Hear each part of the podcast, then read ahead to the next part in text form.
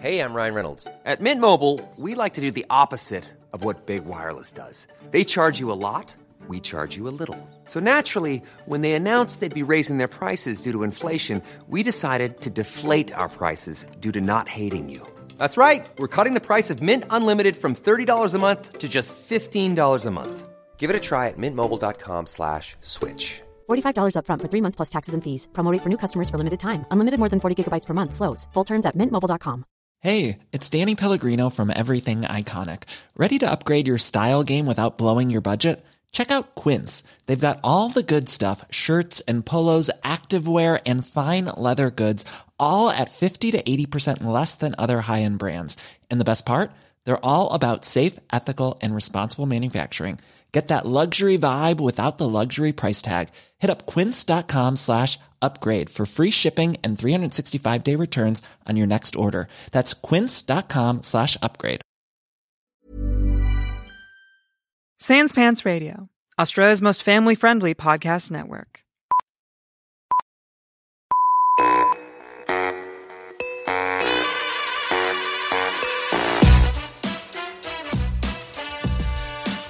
Hey everyone, welcome to Bookish. I'm George Demorellis. This is show we ask you what's your story and what does it say about you. Today on the show we have an interdisciplinary social scientist, almost got that right, uh, working across a variety of fields including new media studies, religion, and East Asia. Uh, he was born in Seoul but then moved to New York before going to Singapore and then ending up where he's now in Perth. He is an author of multiple books, including the most recent Interfacing Death, Living in Global Uncertainty, and is a senior lecturer of anthropology and sociology at UWA. Thanks for being on the show, Dr. Sam Han. How are you? Hey, how's it going? Thanks, George, for having me on the show. It's a pleasure. I uh, yes, it's great to have you on. I'm. Uh, we've had a bit of pre pre game chat, so I feel like I'm going to have to try to remind myself what we've chatted about, what we haven't yet. But maybe the first thing I would want to do, just so everyone can be clear on it, could you like just quickly in like one second clarify the difference between sociology and anthropology? Yep, and uh, this is going to be worse than Wikipedia, but uh, the shorthand is that both are the study of humans. Um, anthropology is oftentimes defined by the study of humans through culture, and sociology is often defined by the study of humans through its organizations and institutions. And one of the ways that that distinction is made is by looking at who uh, we study. So anthropologists oftentimes study uh, what are called quote unquote traditional uh, societies, whereas sociology studies quote unquote modern societies. Um, obviously, those are value judgments and problematic terms, but nevertheless, that's sort of the shorthand that we've used for a long time. Um, but there's a whole bunch of crossover, and they're really twin disciplines. They emerge out of a similar sort of orientation to the world, which is that human beings oftentimes create their own worlds, and it's worth looking at those worlds that we've created to have a better sense of who we are. Right. Yeah. And like, I guess you, when you're saying that, it actually makes me think of a few things. Because first, I hadn't actually separated them out like that. The difference between culture and institutions, which exist and are a result of and yet feed into because I think of like immediately institutions that kind of reinforce a culture, mm-hmm. um, which I'm sure you've probably got a million examples, but the one that springs to mind for me whenever I think of this is uh, France and its uh, quite strong effort to maintain French language as separate to English. So all these English words that come in, from my understanding, they they keep trying to make a French version of it. So like the internet has a different, like all these words have a French word essentially. Um, yeah, so I guess that's kind of interesting example of institutions forcing culture, I guess.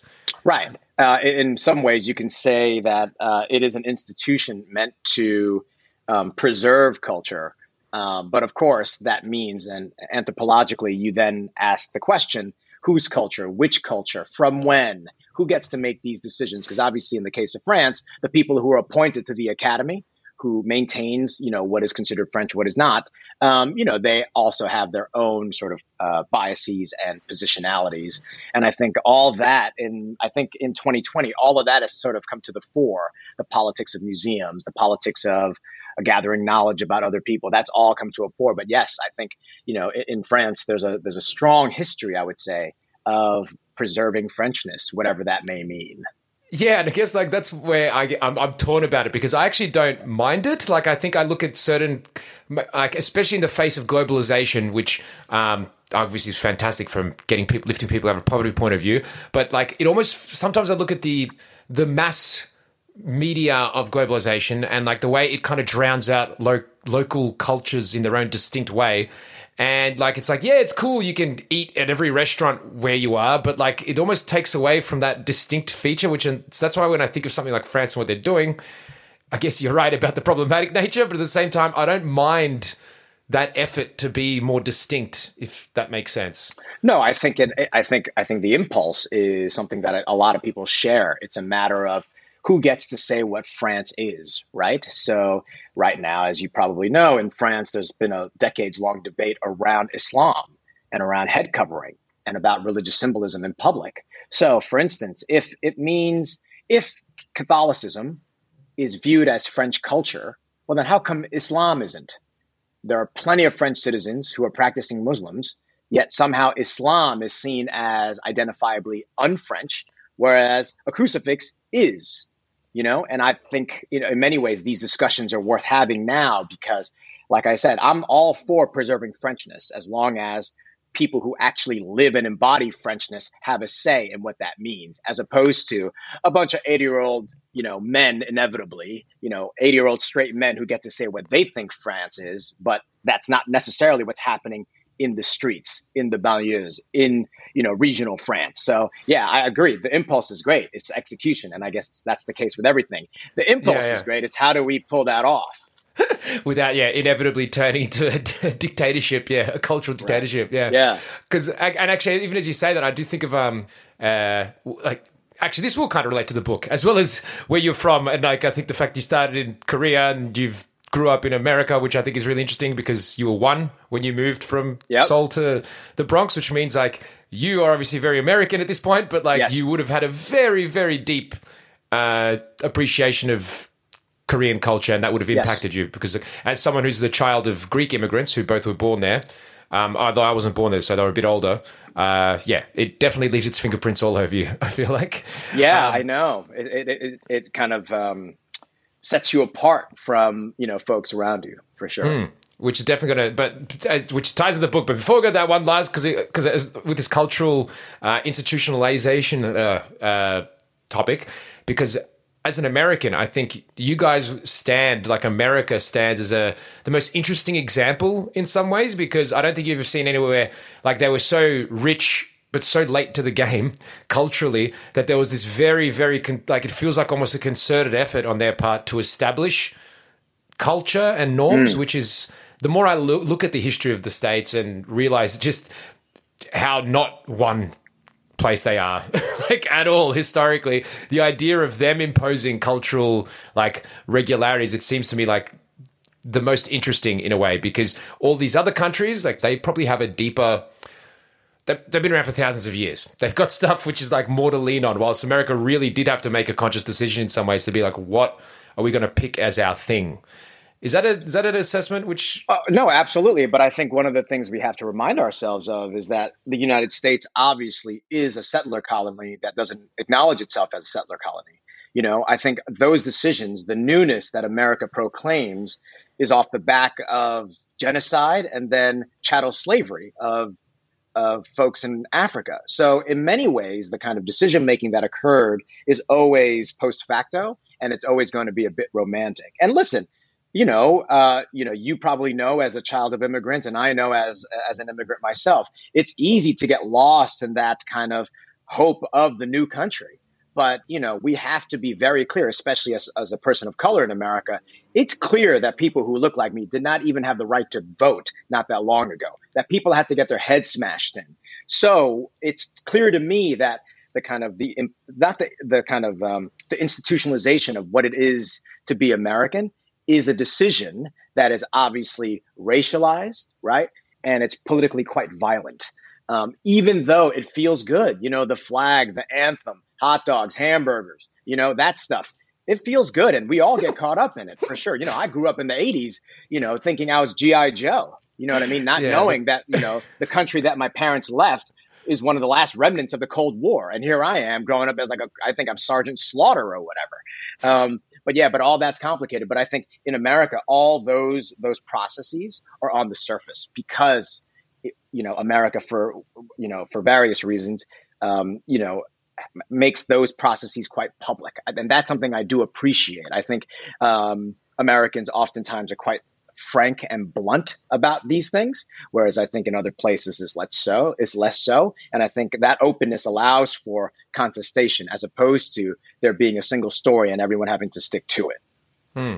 Yeah, and, and again, as own studies would say, how much of that was planned and how much of that which cultures yeah it's like i was reading about like uh, geography and that's impact on how societies develop and just so specifically are you next to a mountain or not and that's going to just just change everything in a culture but I'm already going off on too many different tangents. Let's let's look. We'll go. We'll go to the book and uh, mm. we'll jump around from there. I think because uh, yeah, I'm, I am excited to talk about this. So uh, your book of choice for today is is uh, the photographer Robert Frank's uh, probably magnum opus. It's called The Americans. Mm. Uh, which is essentially a, a collection of photos. Um, it's a photo journal, I suppose, of his time in late 50s America, going a, doing a cross, a cross country look at I don't want to say middle America because that's probably not the right term, but just people who are not the fancy and glamorous stuff, but yeah, like that. Well, you know, well trying- a little bit of that, a little bit of that. It's not excluded. There are some images of you know uh, Hollywood movie premieres, you know, high society in New York. So yeah, it's the broad swath of America. And as mm. you note, he takes a trip. He takes a trip across America, which is also a very American thing. Yeah, especially yeah the whole uh, well because when i was looking this up before starting i noticed that uh, yeah jack kerouac was the uh, he gave the foreword which one of the uh, right. very famous beat poets. Um, and yeah he's his stuff is all about that the journey and the romantic- romanticization of that because that is a very more distinct american thing. I think that whole idea of the journey across the country like that because yeah you can't travel in europe you can't travel an hour without being in a new country. So yeah exactly and I think in many ways in Europe, the kind of um, the the infrastructural or the transportation, the image, the figure is the train, uh, the streetcar. Whereas in America, it's the automobile. And um, Robert Frank, who was a Swiss immigrant who came to the United States, um, won a Guggenheim Fellowship, uh, and he basically traveled across the country documenting regular people, which was a very radical idea for a photographer in the 50s and I mean regular people. And it's called The Americans because some of these images just capture what it means to live in America and it's, and it's in its various strata, you know, not just high society, not just the poor, but across it all. Um, and I think there's a certain kind of, like we were just discussing about our own experiences as immigrants or as children of immigrants, there's a certain kind of immigrant viewpoint that Frank's images um, demonstrate. And I think that's the beauty of it. And I think that's why Kerouac was so uh, intrigued by it as well. I think uh, Kerouac being not only a beat, but I think in many ways a romantic about travel. Um, you know, I think Kerouac was taken by Frank's ability to sort of slip into a place, capture it, and then keep going. And that's something that I think uh, immigrants in particular um, are prone to or are good at because obviously we've left home and tried to create a new home, but it's never going to be home. And I think that kind of diasporic condition bleeds through every single of the 83 images in this book. Yeah, and I think that, I think that point as well, like the fact, yeah, the fact that he was Swiss and coming to America and seeing it with kind of different outsider eyes, which uh, obviously, yeah, like you said, it's interesting that we, you would find such appeal in that. I guess was that something that you felt a bit growing up, like, and again, I guess because of America's standing, I would say, whilst it is uh, obviously very new. Um, it has had put a lot more work into being a more distinctly its own cultural thing, which I would say now when people think of America, there are contrasting and but iconography that's attached to it more so than for somewhere like Australia, which I feel like is even newer and yep. younger and hasn't had that kind of concentrated focus either to define itself so clearly. So for me, it's very easy to be like it's weird for me sometimes being in Australia because as a as a person like the Greek background, it's very easy for me to be like, oh, I'm Greek Australian and not feel the conflict because everyone here is from somewhere else. A lot of the time, it feels right. like. But for you growing up, obviously that wouldn't have been as distinct, maybe. So no, yeah. well, well, because I think in many ways I was fortunate enough that my parents, my my parents actually the way that my family came to the US was my mother's sister had already been living in Los Angeles. And at the time, you could sponsor a family member. So my aunt sponsored us, and we arrived in Los Angeles. And then for some reason, my father heard that there was work in El Paso, in El Paso Texas. So we were in El Paso, Texas for maybe half a year. And then my father worked at a dog food factory. Um, and he thought, it's tough. Um, there aren't other Korean people around. El Paso's a border town. Um, and he thought, you know what, we got to get out of here. So he made the call and, uh, you know, I don't know if he made the call. Maybe it was my mother. I don't know the story exactly, but you know, we finally went to another place. So Los Angeles at the time was the hub of Korean American life, and the other hub was New York City. So you know, they figured, you know what, we got to be around other Korean folks. We got to be able to um, communicate. Uh, you know, neither of my col- my parents went to university. Uh, they didn't really have an education, so they went to New York. So for me, growing up in New York was quite distinct because I knew from a very young age that the America that I lived in was not the America that I saw on television. You know what I mean? So all that to say, growing up in the Bronx in the 80s, I lived in a Korean enclave. You know, I went to a Korean church. My neighborhood was Korean. My school wasn't very Korean, but there were people from all over. Um, I always joke, I really never had met a non ethnic white American until I got to university. You know what I mean? But that's wow. only because we lived in New York. You know what I mean? And in New yeah. York, no one is really a non ethnic white American. There aren't that many of those around, really. So I didn't think it was that weird because I go to my friends' houses in elementary school. They're speaking a different language at home. They've got weird food happening. They got a funny grandma like me, you know? So it didn't seem all that weird. It's a different version of the life that I led as well. So that sort of feeling out of step, yeah, like if I watch television and I'm watching, you know, like Growing Pains and I'm like, wow, that's an American family. I don't see those. You know, certainly my family's not like that, but my neighbor's family isn't like that either. So yeah. the kind of feel being embedded in in a, in a community full of smaller ethnic communities made it feel like, yeah, I guess this is how it is. Only later did I realize, oh, we're living in a very specific cultural context in New York City you know? Yeah. It's sounds quintessentially New Yorker as well. I would be like, mm-hmm. oh, there's another place apart from New York. Okay, exactly. Doesn't, no, doesn't sound as good. I know, and and that's the thing. I, I still I still have that in me where I'm like everything is second. You know, like the ideal type is already set, so nothing can ever come close. And you know, that's such a it's a ridiculous New York thing, but I can't help it. It's a condition. You know, I yeah. wear it as a part of my neurosis. Yeah, talking about like culture propagating institutions which propagate culture. I feel like that's one of the bigger. Yeah, the romanticization of uh, New York has been. Oh, but listen, George, I can go on and on about how wonderful New York is, but I can also go on and on about how crap New York is. But that's a New York thing as well because you know we're so self-involved. You know what I mean? Yeah. It's the best and the worst. It's the best of times. You have to claim both. You can't just have one. no, sorry, you're second worst. Actually, no, sorry. Of course, because who?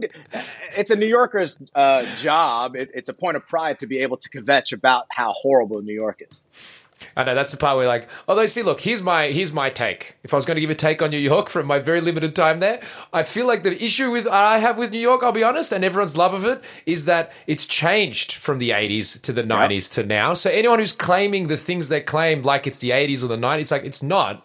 So especially now, I feel like it's so sold out like Manhattan is like it's just oh yeah yeah you you what is it? you can't get mugged in Manhattan if you tried like no, I said there is no. there it's not what it was so when people walk around and they're saying oh it's the best in the worst it's like are you still thinking of it like the 90s where maybe it was more distinct but now it's yeah it's gentrified on a whole scale which I think yeah that's, that's yeah I mean having it, you know? having lived through that it, it's a stark contrast it is a stark contrast but again it's home and as you know it's like home like you're not an objective observer of home. You know what i mean? It's like family. You know it's like i don't you know what? My opinion's always going to be biased because i'm yeah. in it you know? And i can make fun of it but you can't all right? No no. I'm sort of i'm sort of um, ecumenical about this. Listen new york is a hard place to live. So if you can do 10 years in new york you got it. You can claim to be a new yorker. I'm not one of these people that's a purist because it's hard man. So it's like you know what? If you can do it for a decade that's you. You can claim it. Go ahead Ah, man, it's hard everywhere, you bloody New Yorkers. God, it's called life. no, I would say living in Perth, not that hard. Okay, and come yeah, on, no, George. Come on, George. In in Australia, I learned a very important phrase here. Too easy. Everything is too easy. look, we can go into the the sad, slowly filtering problem with that, but yeah, no, look, you're totally no, right. Exactly. It is it is nice when you can just go for a run at lunch and like you're next to the most beautiful water on a beautiful thing, and it, the air's so clean. Yep. And then yeah, no, it's it's it's nice. I'll agree with that. Yep. But to go back to the book now, I guess, because yep. like yeah. It, it's funny you're saying all this immediately obviously makes very clear in an almost uh, boringly obvious psychological way of why you would be interested in sociology and anthropology because it sounds like it was something you were aware of the whole time almost. Like especially sitting there in your ethnic community. Um, is that is that fair to say? Like you didn't switch to it you kind of were always Yes, I just didn't have a name for it. You know, I think, you know, we all had to sort of be sociologists or anthropologists growing up because, you know, you're living amongst folks who are seemingly so different from you, but also so similar to you. And that's kind of, you know, it's a trip. You know, you're like, whoa, like, how are these folks so different, but so similar? And I think trying to kind of reckon with that was the kind of first spark of my sociological imagination. And um, just to tell you a bit more about my background, um, I was fortunate enough to, I went to public schools in New York uh, for the first, uh, up, up, until sixth grade. And in seventh grade, which is middle school in the States, um, I was part of a program for, called Prep for Prep. Uh, and um, I was lucky enough to go to, you know, one of the most kind of prestigious private schools in New York City on scholarship. And sort of seeing that distinction, that dichotomy, um, and that school that I went to was also in the Bronx. So to have grown up in the Bronx and then to be kind of exposed to a different world, but you know, just a bus ride away, it, it made me really kind of, you know, uh, stretch my social scientific imagination. Like what what's going on here? How is it that these folks exist in a very small area? And I had no idea that they were there. I didn't know that this world had existed. So yes, I think in many ways sociology was simply me figuring out my place in the world. Right, and like, was yeah. that was it still ethnic uh, basis in that private school as well, or was that no? So that private school was probably eighty percent Jewish. Um, okay, it was a, a, specific kind of private school. Uh, it's called the Ethical Culture Fieldston School, and it's known as one of the most progressive private schools in New York City. Um, to kind of give you a picture of it, um, it's sort of like uh, what we would call in the states like a, a, limousine liberal school or like a champagne socialist school. So yeah. people who are quite wealthy but kind of very left wing send their kids there, and that's why when I was in school, you know, I think somewhere around 30% of the student body was of color. So it's one of these places that, you know, is very expensive to go to, but they have progressive values and things like that. So it was perfect for me. I love it. It's worked out great for you. yeah, yeah, no, absolutely. But I mean, the contrast, it was so different. You know, like mm. in sixth grade, my middle school, my public middle school had metal detectors because kids were bringing in guns and knives. And then I walk into a school where it costs someone 17 grand at the time to send their kid there. You know what I mean? It was a complete 180. Yeah, yeah, that's a yeah, yeah that's really going to spark that kind of yeah look you had. So I guess uh, uh, to look at that further, in terms of this book, The Americans, when yeah. did you first see this book? I guess. Ooh, so at this school, one of the amazing things was the uh, kind of investment in arts education. So in middle school, so for seventh and eighth grade, we had to do all the arts: dance, music, photography, uh, printmaking. It's the most right? liberal school of yeah, it was amazing because you know it's that American thing where you have to be a well-rounded individual. It's that sort of liberal arts tradition, right? Where mm-hmm. oh no, you can go off and do whatever you want, but you need to be well versed in the arts, in dance, in music, etc. So I remember studying photography in eighth grade.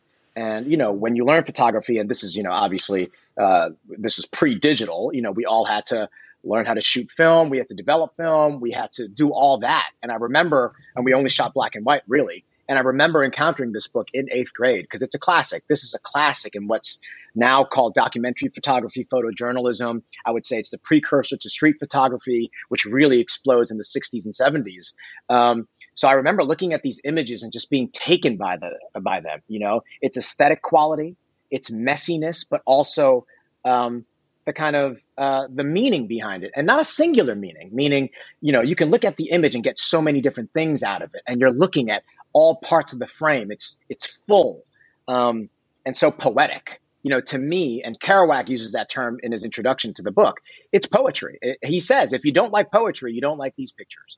And i remember just in eighth grade being like whoa i didn't know you can do this with photography.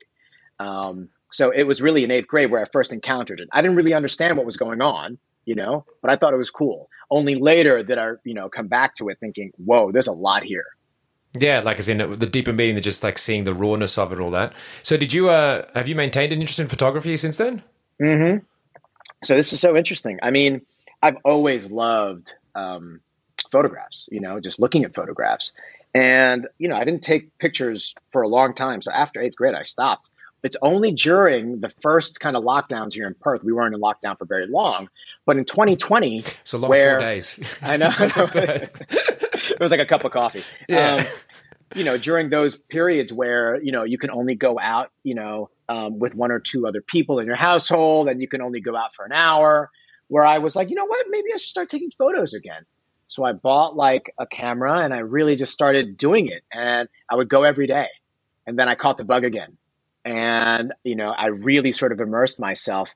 And after our lockdowns were lifted, I really just started hitting the streets. It was so therapeutic. It felt so good. Um, only because, you know, during the pandemic, everyone is so atomized, everyone's so individuated, right? And once we were kind of back out, you felt connected to the world because you're looking for certain things. And I think growing up, um, I've always been interested in the details. You know, um, you know, one of the things um, as a sociologist in particular, you know, you make you get to see that the small things mean a lot. You know, like you know, nowadays there's a lot of talk on the internet and otherwise around the notion of a microaggression, right? And that's to mm-hmm. me quite interesting because I think it elevates and sort of expands our understanding of racism. Racism isn't simply not being allowed in one space or not being given an opportunity based on one's skin color, skin color, ethnic background, or whatever. It's in the small things like being asked, "Where are you from?" No, where are you really from? Right? So in those small details, it's what I've always been interested in as a scholar. But you know, with a camera walking around, you get to capture those small details. And I felt like, I, I don't know, I just felt reinvigorated. So in 2020, I just started taking so many photos. I just went nuts. And it was, I think it was a form of therapy, you mm. know? So it's only recently that I've kind of, um, kind of re, I, have rediscovered photography. So that's when I, you know, bought a, a whole spate of photo books um, to kind of right. re-educate myself, re-immerse myself. Right. So uh, just apart from that, like kind of class in year eight, uh, you since then you didn't actually take any lessons or anything. It's been more just self teaching recently yeah. for that. And just yeah, recently and just uh, appreciating photographs. I've always appreciated photographs. Okay, well that's like I'm glad because I actually would want to ask this question, which might be bad or like dumb, I don't know. But with this specific book, because it keeps talking, and like my theory is, I think I know the answer, but it keeps talking about the rawness of the photos, and this is a distinct feature of them, which I do want to talk about that as well. But the part that I think uh, is interesting is: are they good photos? Like from mm. a professional point of view, are they actually good photo? Like, like, oh, you just took a snap, and it's like it makes it sound casual, and it's just a raw moment. But like, obviously, you can do that, and then the person's half chewing and blurry, and it's not that good. Or you can do that, and it's raw, but it's also a good photo. So is that like part of the appeal of this? Is it distinct yeah. in that sense? Well, I think George, you're wrong, and that's a good question. That's not a stupid question at all. That's a good okay. question. That is the question. I think Frank is responsible for what is called the snapshot aesthetic. So prior to Frank, prior to the 50s, people took very technically sound photographs, right? Everything everything is in perfect focus, the lighting is per- perfect, the exposure is perfect. What Frank was able to do was basically rewrite what we understand to be a good photograph, right? Because I right. think what Frank basically was able to do was he was able to capture moments, right? And fleeting moments where we can find beauty not simply in the lighting, the subject, the framing, but the moment itself. So I think when I look at Frank's photographs, I think, oh, he's capturing moments, right? And that's what he cares about. He's not interested necessarily in a technically good photo. Some of them, and to be honest, these photographs were not seen as very good photographs by the photographic establishment. Plenty, in fact, he couldn't get an American publisher. These photographs were first published in a book in France, and they were a second. They were they were accompaniment to text. It's only when those images in France gained some kind of traction that an American publisher said, "Hey, we should put this out on its own." And I think in many ways, what Frank was able to do was to say, well, what do we mean by a good photograph? Right? Because what's, for me, a good photograph is a photograph that you can linger on, that you can look at over and over and over again and discover something new. Um, and it's not necessarily about beauty, or rather, it's about rethinking what beauty is. Because all of this is about, as you said, rawness, And by rawness, it's not sim- it's not staged. You know, these moments are just moments that he came a, a, a came upon, and I think that's such a um, and I don't want to sound cheesy, but that's such a democratic thing that you and I can have in our phones. We have very sophisticated phones now, right? Our cameras are quite good that we can just be taking a walk and encounter a scene and snap an image, right? And that's all that matters. For Frank, it's putting in the hours, it's traveling, it's being open to moments. It's not about whether you know how to work a piece of machinery. You know? Yeah. And and I think I love that. I love how democratic that ethos is, which is that it's not about fancy equipment. Of course, if you have fancier equipment, you have better photos technically. But is it a moment? Is it something that you want to keep looking at? Maybe, maybe not. And that's not determined by how expensive your camera is. You know, that's determined by your eye, you know, and your eye is not simply your eye, but about, I think, your attitude, you know, your orientation to the world. And I love that. I think for, we can see here that Frank has a certain orientation to the country. Yeah, no, like I, that's it's a bit of what I was talking about, but also like I think the idea that because uh, I just want to imagine I'm picturing someone who hasn't seen this and we're talking about this and they don't know what this is, mm. and I just and because especially since since then, which I actually hadn't thought about the fact that he started that, which I think is a meeting of technology and timing as much as anything else, which I do it, want to talk exactly. about with you as well. Yeah, but, um, just in terms of the fact that yeah, any of us can catch a raw moment, and it might even be a good scene, but some of those photos still don't actually capture it that good. You look at it afterwards, you're like, fuck, that was such a good moment, but that isn't actually that good a photo of capturing that.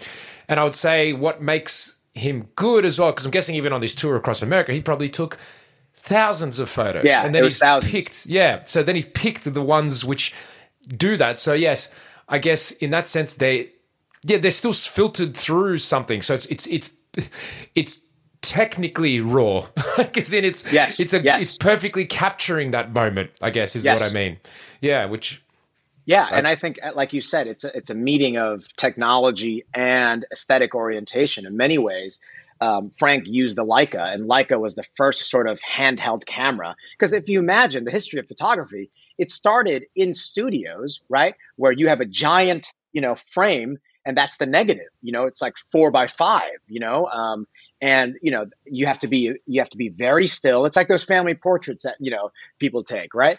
Um, but to have something as small as this right? I'm, I'm showing a picture of a camera. And to be able to walk around and just snap images right?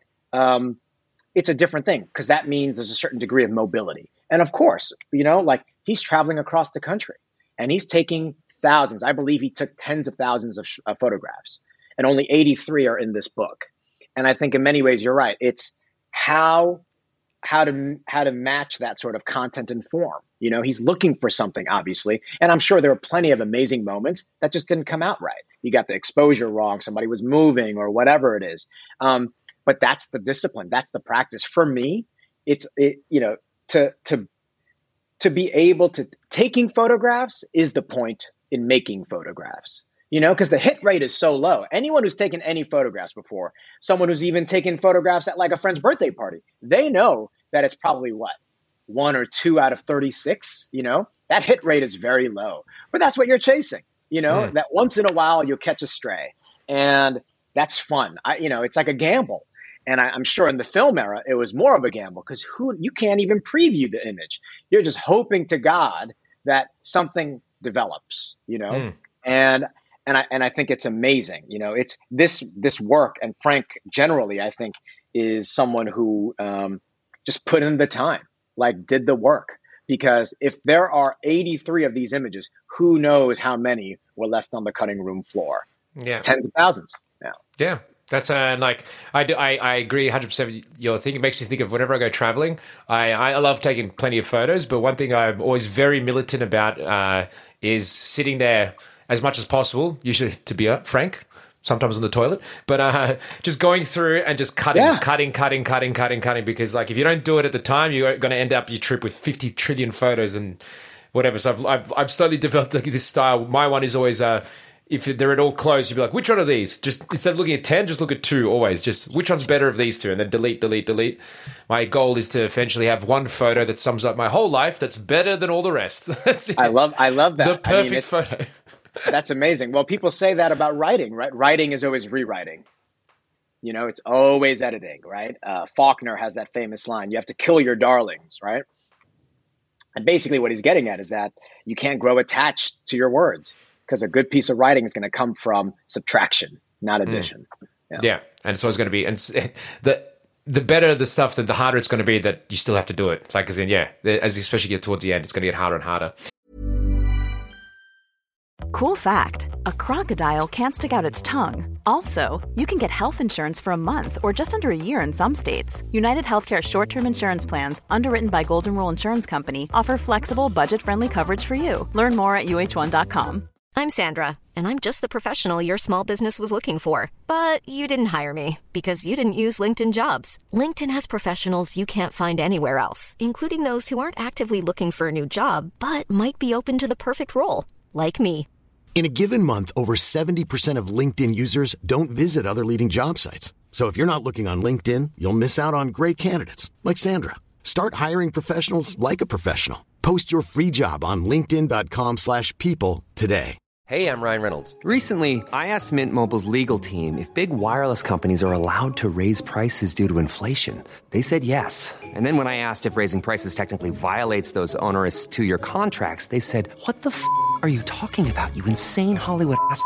F- So to recap, we're cutting the price of Mint Unlimited from $30 a month to just $15 a month. Give it a try at mintmobile.com slash switch. $45 upfront for three months plus taxes and fees. Promo rate for new customers for limited time. Unlimited more than 40 gigabytes per month. Slows. Full terms at mintmobile.com.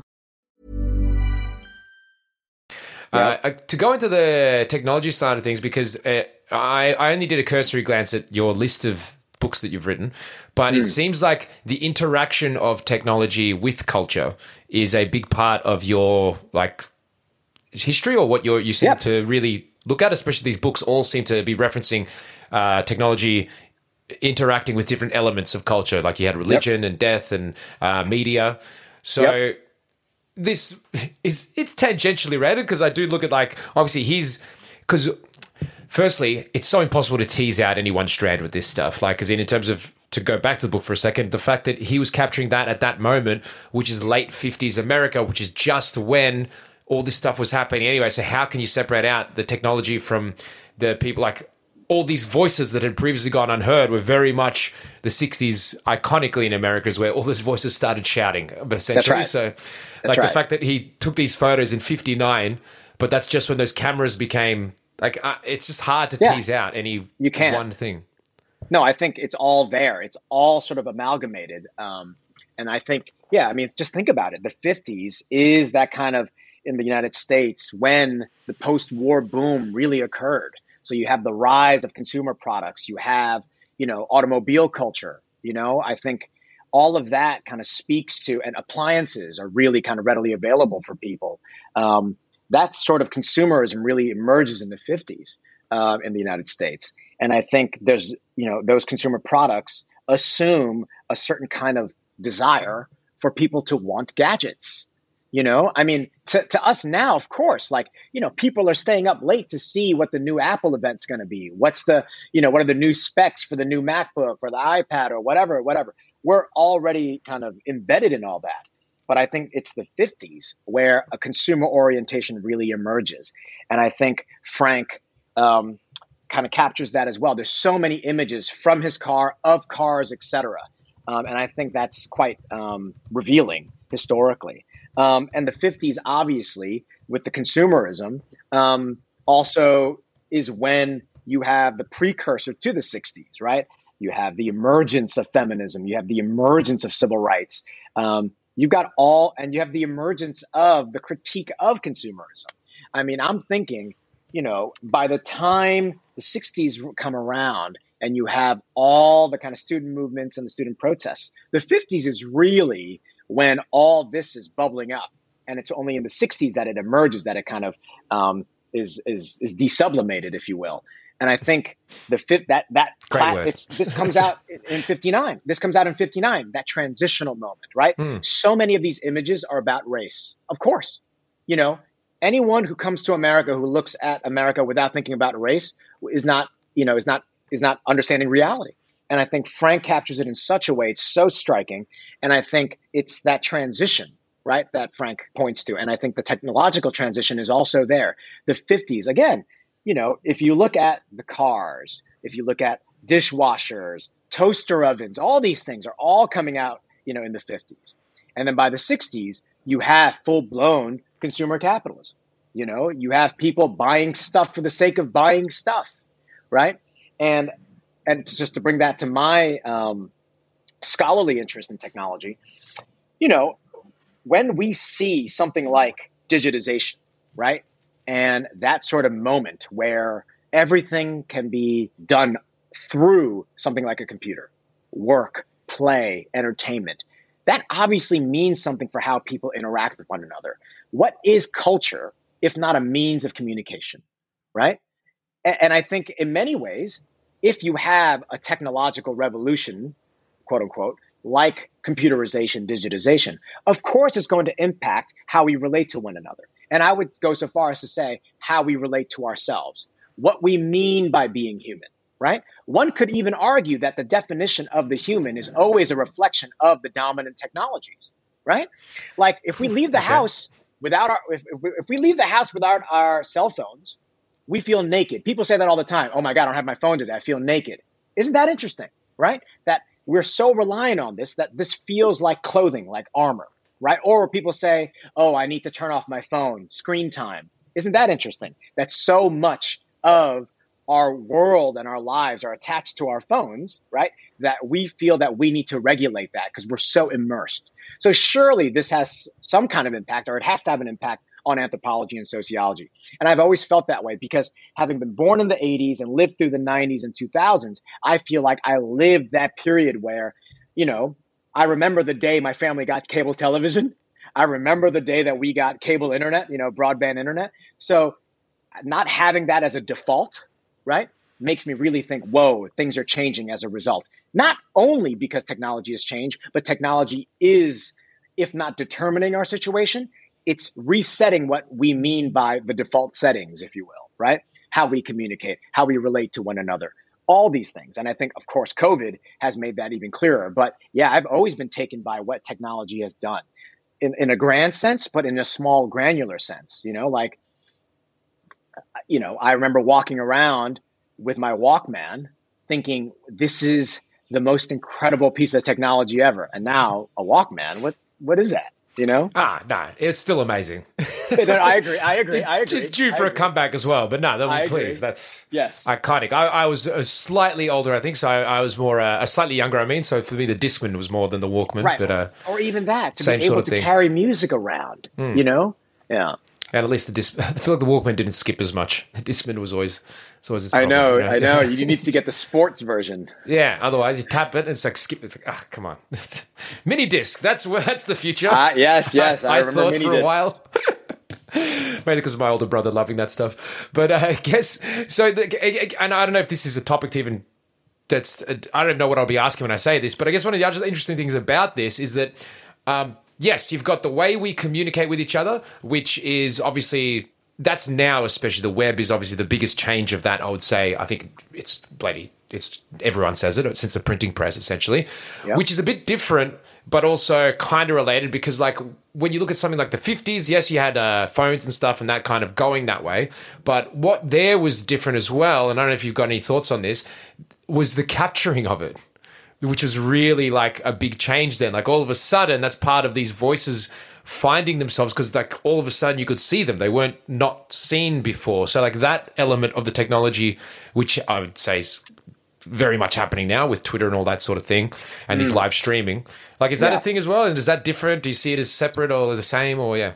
No, I think so. I think in many ways, the 50s is the beginning of consumer products. So the technology is always sort of um, been ahead of what's available on the consumer market, right? So, you know, people had cameras, except the only people who had cameras were professional photographers. It's only when it becomes available to the masses that it really makes an impact, right? So, cameras. People finally, in the 50s, I think it was still quite expensive to own a camera. But by the 60s and 70s, everyone was getting cameras, you know, documenting what's going on at home, documenting trips, etc.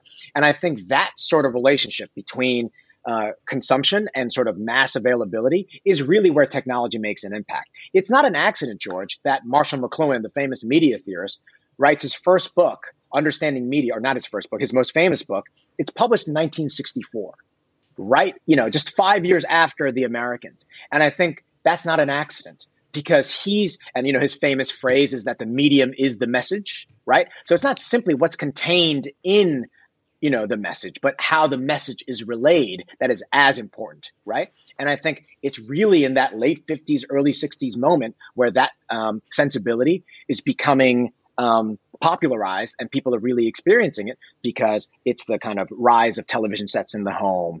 It's, as you said, the kind of the beginnings of a certain kind of technological orientation that we now are sort of living in fully.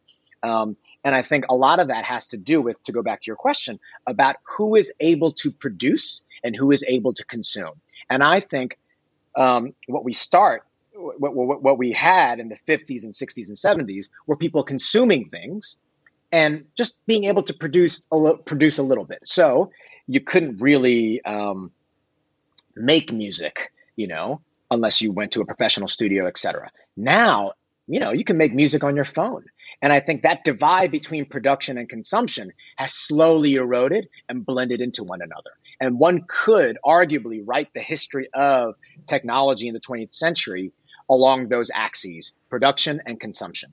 Like now, it used it used to be, right, that producers were professional producers. They had to buy expensive equipment, they had to make it, they had to make big investments, and then they give it to us for us to consume. And we don't even want to produce. All we want is to consume. Now, we are able to produce and consume and distribute. And I think that sort of shift in the directionality of culture has made been has been made possible by technological innovation right? Mm. And surely that's going to have an impact on how we make meaning, how we communicate, how we define ourselves, all the how we understand the world in terms of scale, access, all those things. So I think we're living through very kind of interesting times when it comes to all this.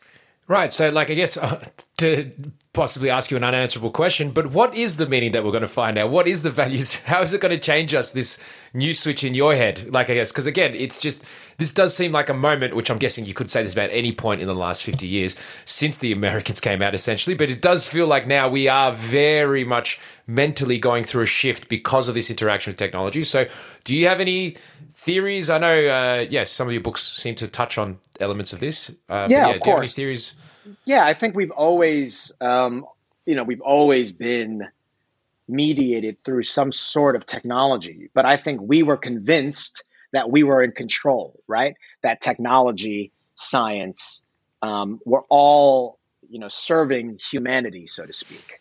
I think we're now living in an era, and I think in public discourse, this is very clear, that we're not so sure of whether technology is serving us, right? I'll just give you an example, George. Think about all the hand wringing around Facebook, right? And about the kind of major deleterious effects Facebook has had in various parts of the world in terms of free elections, in terms of COVID misinformation, disinformation, et cetera. And think about all the criticisms that are, um, uh, I think rightfully so, um, laid at the feet of Facebook because Facebook wants to have the influence and power without the responsibility. And of course, I don't know if you've kept up, there's recently been a whistleblower who used to work at Facebook who's giving congressional testimony about how Facebook understood the impact that it was having on young girls in terms of body image, on various sorts of elections across the world, right? And what's interesting is many people, people who, you know, are way smarter about this than me, have suggested that we need to start regulating Facebook just like we regulate the fossil fuel industry and how we used to regulate in America the, the, the, tobacco industry, right? And in many ways, that's so different because I remember when I got Facebook for the first time, right? And I remember thinking, whoa, it's free? But we now realize that it's not free. There's always a cost, right? And I think that's where we're now seeing a different sort of understanding that technology isn't simply for us to use, technology contains certain biases, certain values, certain proclivities that as a result of us interacting with it, we also take on to some degree.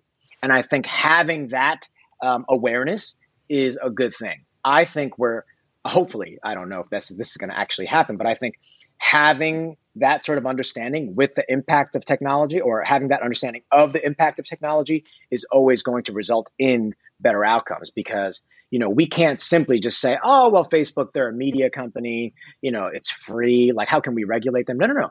Facebook themselves they understand the impact that they have on elections you know on um, people's body image so if that's the case, well, then we need to have, as a society, a conversation about, well, how much are we willing to give over to them, mm. right? Especially because Facebook wants to have the power and influence. They just don't want the responsibility. Yeah. You know, if they didn't want the power and responsibility, then fine, we won't regulate them. But if that's what they want, then hey, they got to play ball too. I mean, this is look. I, I it's hard for me to kind of. So essentially, I would almost say a slight pushing back on an element of that because mm. I'd say the issue with Facebook is, be, and maybe this is literally impossible, but the idea that it's neutral in terms of, and that's why I would compare it to media because I'm not even sure what the media rules are in America, but mm-hmm. I would mm-hmm. say it's almost like saying you can't have money able to influence the decision making so much. So the issue right now isn't that it's neutral, it's the fact that whoever's got the most money can then spend the money on the campaigns which can influence elections and influence thoughts and minds. So yep. it's not neutral at all. It's actually just a wild west of unregulation where like anyone who's got the most power can then maintain that stance and that's obviously goes against when you can influence the actual policies from that, that goes against mm-hmm. everything that democracy stands for. If you have any mm. belief in it at all, it goes against even what the free market stands for because right. it's no longer exactly. free at all. So if you're a free market proponent or if you're a rabid socialist, either side, you'd be like, this isn't free at all. This is just completely yeah. one group controlling it. So the only people who would love it, I guess, are monarchists or dictator lovers, essentially. Yeah, monopolists. Yeah. So like, as in in that sense yeah, I, I, almost don't know if it's a reflection. Probably there are elements that tie in with human base instincts, which maybe we don't want to foster. But I would say the fundamental issue is that the fact that it's almost opaque and that certain groups can do whatever they want essentially and get away with it. And that's obviously why Facebook might be tentative in changing it because they pay money. No, and I think that's exactly it. I think in in many ways, Facebook is simply um, it's not unusual. Facebook is exactly adhering to the logic of the world today. They're not doing anything different. You know, they're doing what every other company does, except they just have a billion plus users. you know what I mean? And that's why they're getting a lot of attention. I mean, think about it. Think about all the money in politics here in Australia, in America. All these companies are not catching heat like Facebook because they just don't have the user base. You know what I mean? But Facebook has a massive user base and their product is a techno is a media service is as opposed to, you know, think about you know the resources sector here in Australia that basically are able to fly under the radar, even though uh, it's pretty clear how it is that they're able to influence policy, for instance, right? And this goes all the way up. Think about you know all the backlash that Australia's gotten at COP26, right? So in many ways, Facebook is in the crosshairs, not because Facebook is unique, but because they have so much power and influence and a big user base. But they're not any they're not acting any differently than any of these large corporations, for sure. Yeah, and I guess and that's like where I guess that's the issue more so than uh, the technological factor is the fact that it's just the big money interest issue, I guess, in that sense. But, but I must say, the way that Facebook influences us is quite unique, right? Obviously, there's been a lot of studies, both in house but by scholars, um, of the way in which scrolling on Instagram, for instance, affects us, right? Um, all the messaging that can happen through algorithmic calculation. It's quite different you know, um, the targeting that can occur, you know, because of course Facebook tracks everything when it is that you hover over an ad, when it is that you log on, when it is that you log off, um, you know, and and they do all sorts of calculations. They algorithmically process all that, and they give you exactly what you want when you want it. That I think is quite um, unique, right? And I think that sort of dynamic is something that um, we need to have a, a broader cultural conversation around right? Mm. Um, what is the nature of its influence and whether we're comfortable with it? Because again, you know, I, I, I am not comfortable with the position. Well, that's just what they do. They figured it out. Let them, you know, let them go wild. I don't think so. I don't think we, you know, if we if we believe in um, self rule and sovereignty, right? Then I think we can say to Facebook, hey, um, you need to make these changes or we've agreed that we're only you know that um, you shouldn't be able to do these things or you should be able to do these other things i think those are um, you know conversations that are now happening, and I'm happy that they are happening. Mm. Um, yeah. No, definitely. I, I, I, yeah, I agree. I think just like I said, from any point of view, unless you just love dictators, that's the only reason I could think of. Yeah, but George, there's a lot of people who do love dictators. Look, they make you feel strong when you love a big man. you know, give it to all those softies. Yeah, that's, I that's know, the I basis of know. my beliefs. I know. You know, as, as someone, you know, who's, you know, who presumably knows something about people, I'm still like naive. I'm like, people like dictators? But yeah, it's it's you're right. It's appealing. It's comforting. They provide you security. So yeah, I, I think in many ways, um, what you said is correct. Mm, actually, on, on that point, it's because it's, a book I read. It's one of those books that really stuck with me for a long time. And uh, to be honest, maybe I seeing what his position's been on other stuff has maybe maybe think that I shouldn't hold it too high a standard. But uh, Jonathan Haidt brought out a book called The Righteous Mind. Have you Yeah. heard of it? Yeah, I know. No, I know. I know who Jonathan Haidt is, but I haven't read that. I haven't read that book. Yeah, so I mean, uh, he seems to be one of this school of. Well, I agree with him a lot of stuff, and then it seems like he just goes in a wrong direction. I'm not sure about, but uh, he talks specifically about the idea that um, moral centers in human beings or their ethic, their ethical basis. The issue that uh, a lot of the left in general has is that uh, base everything on the idea of fairness and equality, but that's actually only one of apparently scientifically where they've measured it. Uh, provable moral centers that people have and actually it's more like people have like different taste buds of morality is how Yep. the thesis he puts forward. And he no, he narrows it down to like five but but also saying obviously there's more than this but here's five main ones. And like yeah one of them was about fairness but then another one was about like a need for like authority figures and like a structure. Another one was about uh divinity versus uh, humanity. And that was and then another one was like about uh filth like cleanliness versus like filthiness. Like and they would just do all these tests to kind of these very broad labels but seeing as if people would base their morality on these things. So like how much divine are you? How clean are you? How how structured are you? And that was where modern let's say more liberal thinkers would be mistaken because they only focus on the fairness doctrine rather than on these other forms of morality that seem to actually be a real cornerstone of how people think. Yeah, I no, I think that's exactly it. I think in many ways, um, the problem with classical liberalism, and by liberalism I mean with a lowercase l, you know, that liberal, not politically liberal, but I mean liberal as in, you know, what modern Western culture is, the belief in the individual, the belief in reason, the belief in science. I think one of the kind of problems with that model is that it assumes that everyone is acting in good faith and that if you educate them enough and you give them enough information, they will make the right decision.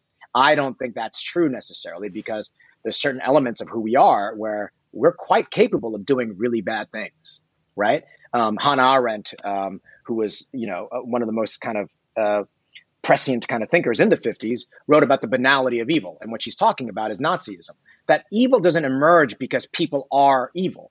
Evil emerges because people are just following orders. They're unthinking, right? So to prevent evil is to not get rid of this metaphysical, theological idea of evil, but it is to ensure that people are thinking twice about what they're doing, right? And I think in many ways, just to bring it back to the Americans, the 50s was a period where people thought in America, we got it good. We came out unscathed. We won in World War II. And look it, we got so much stuff. We got cars, we got houses, we got lawns, we got picket fences, we got dogs, we got everything. Everything is great. And what Frank does is he goes across the country to show the fissures of American society, just below the surface, in particular having to do with race, right? And I think that to me is wonderful about Frank, but I think it's the 50s that really does that, which is the 50s is the period where America, for a long time, maybe other parts of the world, experienced a certain kind of um, kind of positive vibes about how things were going, and after that, where, where he takes he puts a critical lens, a literal critical lens on that idea of progress, the idea that everything's good, everything is shiny, and I think that's something that that always appealed to me as a sociologist. It's what's under the surface, you know? Um, and I think, you know, just to go back to what you were saying, um, it's not all about fairness. There's a lot under the surface having to do with resentment. Um, like you were saying about Hate's work, that one of the kind of um, one of the, one um, criteria in that typology, not criteria, but one element of that typology has to do with cleanliness, um, desire for authority. I think those things uh, for like a, a, person who believes in like the liberal project of the West assumes that no, no, no. Who wants uh, an, an, authority figure? We all are autonomous, rational individuals, and I think uh, those are people who have uh, a very skewed understanding of human nature. Hmm. Um, I think anyone who's ever read Freud, for instance, would understand that. I think anyone who's ever read Camus would understand that. I think anyone who's ever been in love would understand that. But you know, you there are plenty of people. Well, because I think in many ways, uh, the experience of love or being or infatuation is a kind of giving up of the self that you don't feel like yourself, right? You feel complete, you know. And I think those are experiences that you know we don't like to feel like we're out of control, right? And I think control is what assume the idea of control is what can give us the sense that we can be that we can be fair. And I think I'm I always operate from a position where no, we have to, in spite of ourselves, try to be fair. Fairness is not something that is unlocking something that's already innate. It's in spite of my baseline unfairness that I have to try to create something like a just world. You know what I mean? Because I don't think that people just left to their own devices are going to create just and fair social orders historically speaking, that hasn't occurred. You know what I mean? Uh, like it just hasn't. Yeah, I mean, I and it's crazy for me to argue the sociologists and anthropologists on course. this, but I would feel like uh, that that falls. That's almost at risk because as someone who uh, loves evolution, I always hear that argument that oh, man's actually brutish and we're left to our own devices, we cruel and hierarchical. But I feel like history actually disproves that, whilst also, yes, a million examples of the opposite.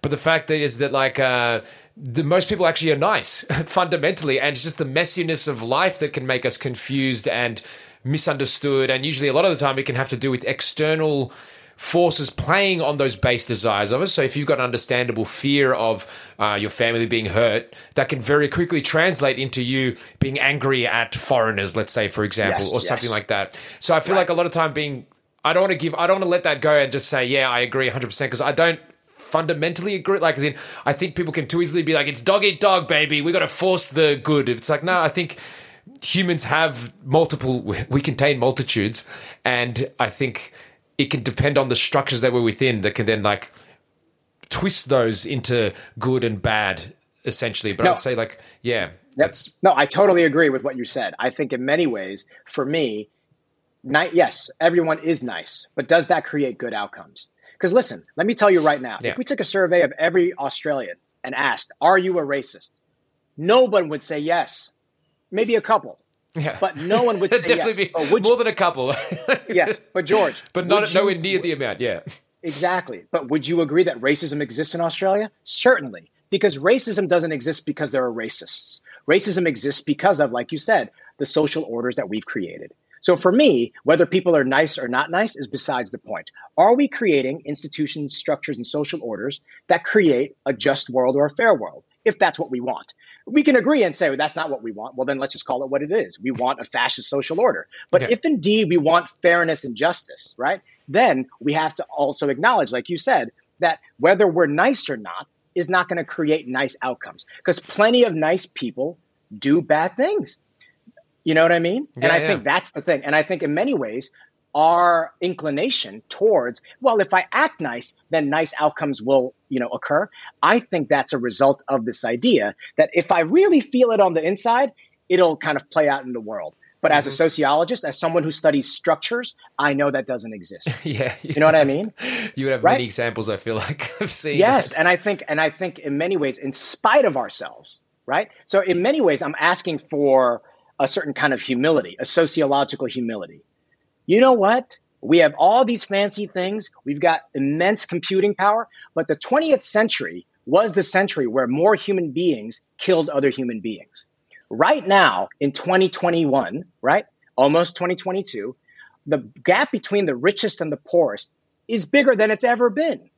So you know, we're living under, you know, extraordinary circumstances where humanity, quote unquote, has done a bunch of stuff. But guess what? That that fundamental divide still hasn't been figured out. And that's not because we're not nice. In fact, I think it's because we think we're too nice. We need to start being real with ourselves. And like you were saying, we need to you know understand ourselves perhaps as flawed but that shouldn't spiral into a nihilism like you said because Yeah, that is yeah. a danger the, spi- the the spiraling into well it's dog eat dog it is what it is i'm going to get mine i'm going to protect it no i think that's the wrong way about it the right way is we are all capable of doing some pretty bad stuff and that's why we need to be good about what sorts of institutions. And institutions are nothing. Institutions are simply embodied structures of norms and values. And guess what? We determine norms and values. Or we can. We can. You know what i mean? But we got to do the work. But the tough thing is we got lives to lead. So it's hard man. Yeah, yeah, yeah. That's uh, look, and uh, because we should, probably should tie it off soon. Uh, yeah, I guess in, in that sense, the uh, a part of that is capturing what we actually are doing and who we actually are right now, which obviously the Americans did very seems iconically back then, and I guess is what sociology and anthropology is all about. Um, i like how you put it there george yeah, Yep. see, look, I'm I'm all good at just tying it all together, baby. you got it baby yeah, man, and just like it was printed in Korea. No, I don't know if that happened, but just trying to tie everything together at once. Um, the only one tiny quick thing at the end, just because I want to know, uh, in terms of like Robert Frank's work, do you see that still happening now, or is it happening now, but it's not seen as much, or it's happening now and it's seen so much that it's irrelevant? It's kind of what I'm seeding my own opinion. But uh, do you see like, or where it's not happening, you think would happen more, and the difference between countries? Like, is there anything you want to talk to that? Because that's probably the last thing I'll yeah, say no, that's a we. good question. I think the legacy of Frank um, is in the tradition of street photography. So Frank is seen as, you know, kind of really popularizing what's called a snapshot aesthetic. And then after Frank, um, I think there are kind of two trajectories. One is photojournalism, you know, like war photography, things like that, and then also street photography. So it's sort of capturing the mundane. So I would say the the biggest inheritor inheritor of Frank's aesthetic are the street photographers that really emerged in the 70s and 80s. Vivian Maier, uh, Garry Winogrand, Joel Meyerowitz, Helen Levitt. I can go on and on. Um, Diane, Ar- Diane Arbus. Um, these are people who just looked at the mundane and try to find things to capture in the mundane. And I think that is really where Frank's legacy was embodied. I think today, as I was saying earlier, we all carry around very sophisticated cameras with us. And you can ask, well, we're taking pictures of everything and circulating everything. Has it now become, has the mundane become mundane? And that's a question I ask in my recent book on death, which is, you know, have the images of, for instance, uh, one of the things I look at is the, the constant circulation of of, uh, of traumatic scenes. You know, I, I look at the image of a young boy who was washed up on the shore in Turkey because his family was trying to migrate to Europe. I, I talk about the, uh, the the the images circulated around um, um, police killings of young black men, um, and has have these images been circulated so much to the point where we don't really empathize with the suffering? And that's a very real question right? Because you can say the opposite, which is that the circulation of these images have galvanized people to take to the streets, you know? Um, but I think in many ways we're living in an era of capture. And I love that you use the word capture. And I think because we have a capture instinct, you know, everyone's on their phones, everyone's on their phones, that we can, on the one hand, be lost in that sort of sea of images. But I think in many ways, we still have that these images oftentimes, not because the image itself is um, poignant, but because how they become distributed, how they're used, how they're um, kind of speaking to certain things, are still able to create very important um, political moments. Um, but I think you know it, that it's a very different era. You know, it used to be that certain images used to kind of create national conversations. We don't have that anymore. We don't because there's so many of them. But I still think that you know, think about Instagram. I mean, we're looking at images all the time. So there are, you know, as scholars like to say, there are affordances of technology, but there are also limitations of technology, and we're, we're, we're we are now realizing that we almost have to live with both. You know, we can't. The the thing that kind of frees us also ensnares us, and I think we just have to be aware of that. Yeah, no, I, I think I agree, and I actually your your insight here because I think one of the things I don't appreciate photography sometimes maybe as much as I as the art form. It's just one of the ones which I haven't probably focused on as much. The idea of looking at it in terms of that snapshot of that moment, I think that framing is a good way to maintain that rem- memory in your head. You're not just looking at colors. l- Looking a certain way, you're looking at a snapshot of a moment, which, uh, Yep. yeah, I could, I could, I might, uh, I actually, I looked at the book. I think the Americans could be a good starting point for me to start Yeah, to appreciate it's a great, photography. it's a great one. Um, awesome. Well, I guess uh, that's about it. We've gone on. I feel like gone forever, but we should call it there. Uh, the anything I guess at the end here you want to shout out in any way? I'm I'm not sure if that's putting you on the spot. Any websites or anything at all? Yeah, well, you can. You know, I um, I take uh, photographs. Uh, I have an Instagram. Uh, my Instagram, and I'll I'll send this to you via text. But it's uh, Instagram.com slash dolo.graphs. D O L O period graphs. G A R P H S. Um, so yeah, that's where my images Oh. are. It's linked on my website as well. So yeah, All right. Yeah, I'll check That's that in it. the show notes too. Okay. Cool. Awesome. Well, uh, thanks a lot, uh, Dr. Sam Han. That's been really fun. Thanks. Like, really interesting. happy to George. All right. Cheers.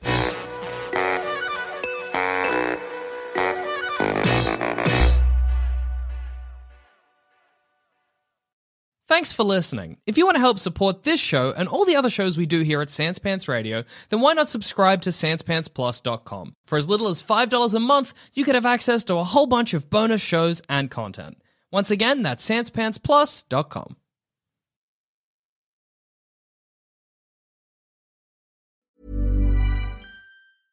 Imagine the softest sheets you've ever felt. Now imagine them getting even softer over time. That's what you'll feel with Boll and Branch's organic cotton sheets. In a recent customer survey, 96% replied that Boll and Branch sheets get softer with every wash. Start getting your best night's sleep in these sheets that get softer and softer for years to come. Try their sheets with a 30-night guarantee. Plus, get 15% off your first order at bollandbranch.com. Code BUTTERY. Exclusions apply. See site for details.